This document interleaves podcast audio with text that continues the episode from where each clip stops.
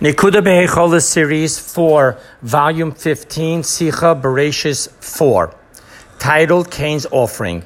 On the words in the verse, Cain brought of the fruit of the soil an offering to God, Rashi comments, quote, of the most inferior. And there is an Haggadah, homiletic teaching, that states that it was flaxseed, end quote. In some manuscripts of Rashi, there is additionally quote, another interpretation of the fruit whichever came to hand, not from the good or the choicest, end quote. Let us understand why Rashi has two interpretations and in some manuscripts three. Rashi struggles with the interpretation of of the most inferior, because then, just like in a few verses concerning Abel's offering, the verse explicitly states, quote, of the firstborn of a flock, of flocks, of their fattiest, end quote, then so too here, the verse should have explicitly stated, quote, of the most inferior, end quote. Hence, Rashi brings interpretation of, quote, of the fruit to mean simply whichever came to hand. However, on the other hand, Rashi struggles with the interpretation of, quote, whichever came to hand, end quote, because we then don't understand why, quote, but to Cain and his offering he, meaning God, did not turn, end quote. Hence, Rashi quotes interpretation of, quote, of the most inferior, end quote. The meaning behind all of this is it isn't logical to say that Cain brought, quote, of the most inferior, end quote, because it was Cain who was the one who wanted to, quote, an offering to God, end quote. And therefore definitely would not have brought it from, quote, of the most inferior, end quote. More so, the fact that God's not accepting Cain or Cain's offering caused, and I quote, annoyed Cain exceedingly and his countenance fell, proves that Cain was expecting God to accept the offering. Hence, it couldn't have been of the most inferior. So on the one hand, God didn't accept the offering, while on the other hand, Cain's expectation was that God would.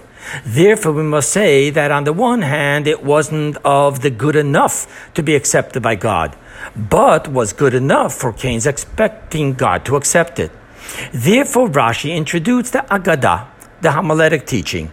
Now, even though this is homiletic and not the simple interpretation, nevertheless, Rashi's rule is that he quotes, and I quote you the words of Rashi, such Agadah that clarifies the words of the verse, end quote. So therefore, Rashi quotes also the Agadah that Cain's offering was of flaxseed. And with this, Rashi is teaching the young student that since he already knows from the verse in Genesis the name of one river, the first river that flows from the Garden of Eden, is Pishon. And Rashi explains why is it called Pishon? Because it causes flax, which is Pishton in Hebrew, to grow. So now the student knows that flaxseed is a worthy and choicest species. However, within bringing of the worthy species, Cain brought of the most inferior. Therefore, Cain expected God to accept this offering, being of the worthy species. However, after seeing that God accepted Abel's offering of, I quote, of the firstborn of his flocks and their fattest, end quote, Cain was now, quote, annoyed exceedingly and his countenance fell, end quote, that his own offering of a worthy species was not accepted. And with God's telling Cain that, I quote, at the entrance sin is lying, and to you is it longing, but you can rule over it, end quote, we understand that one, Cain's evil inclination caused Cain to only bring of the most inferior. However, two, we also understand that Cain's evil inclination was only at the entrance sin is lying and didn't stop Cain from A, bringing an offering, and B, from a worthy species. And from this explanation of Rashi that it was a worthy species, but of the inferior within the species, we derive a halachic, a Jewish law understanding concerning bringing offerings. Maimonides states, I quote to you his law. One who desires to gain merit for himself, subjugate his evil inclination, and amplify his generosity should bring his sacrifice from the most desirable and superior type of the item he is bringing. For it is written in the Torah, and Abel brought from his chosen flocks and from the superior ones. And God turned to Abel and his offering. And so Leviticus states, all of the superior quality should be given to God. End quote.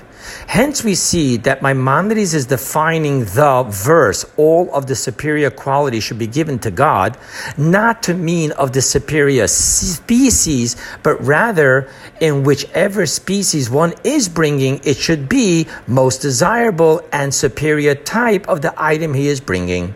And this we learn from Abel, who did so, unlike Cain, who did the opposite. However, this in itself we must understand.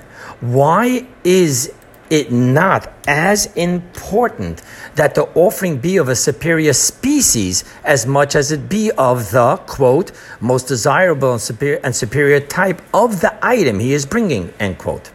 The reason is that the soul of this verse that says all of the superior quality should be given to God is that man recognize, I quote to you the verse from Psalms, to God is the land and the fullness thereof. Therefore, if all of the superior quality should be given to God is to mean only the superior species, one may think that to God is only the superior species, while the rest belongs solely to mankind.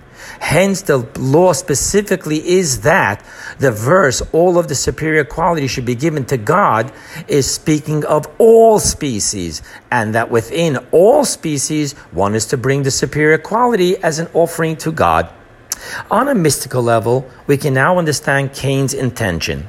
Rabbi Shneur Zalman of Liadi explains that Cain's offering, bringing an offering of flaxseed was in likeness to the high priest on Kippur serving in white garments made of flaxseed, which alludes to the world of unity, being that the flax produces only one stalk per seed.